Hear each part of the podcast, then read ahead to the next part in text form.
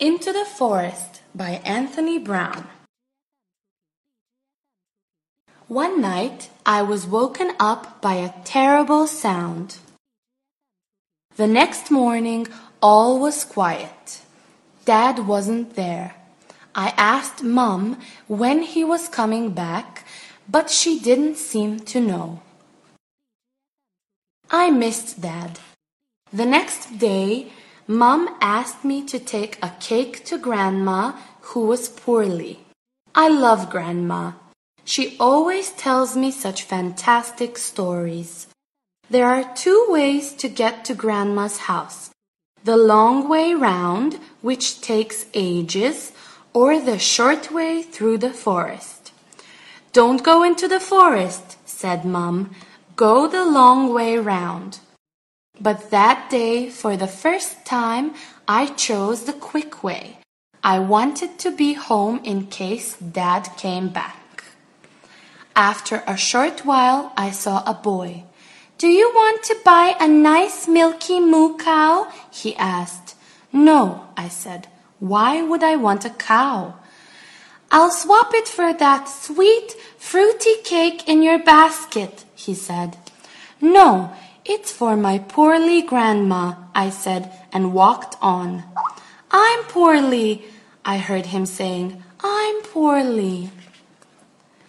As I went further into the forest, I met a girl with golden hair.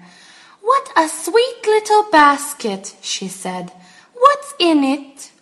"A cake for my grandma. She's poorly."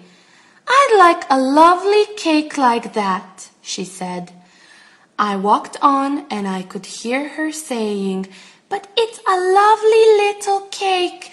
I'd like one like that." The forest was becoming darker and colder, and I saw two other children huddling by a fire. "Have you seen our dad and Mom?" the boy asked.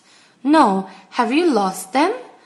"They're cutting wood in the forest somewhere," said the girl, "but I wish they'd come back." As I walked on, I could hear the dreadful sound of the girl crying, but what could I do? I was getting very cold and wished that I'd brought a coat. Suddenly I saw one. It was nice and warm, but as soon as I put it on, I began to feel scared. I felt that something was following me. I remembered a story that Grandma used to tell me about a bad wolf. I started to run, but I couldn't find the path.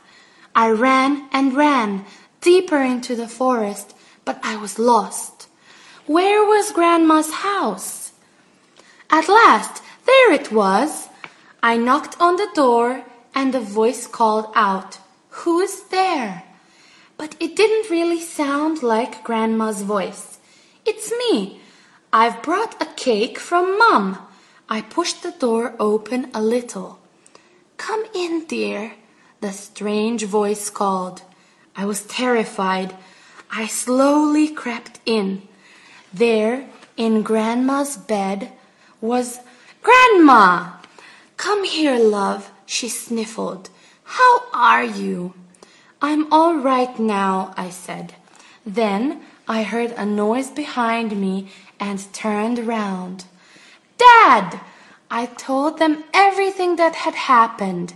We all had a hot drink, and I ate two pieces of Mum's delicious cake.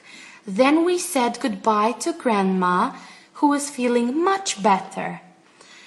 When we got home, I pushed open the door. "Who's there?" a voice called. "It's only us," we said, and Mum came out smiling. The end.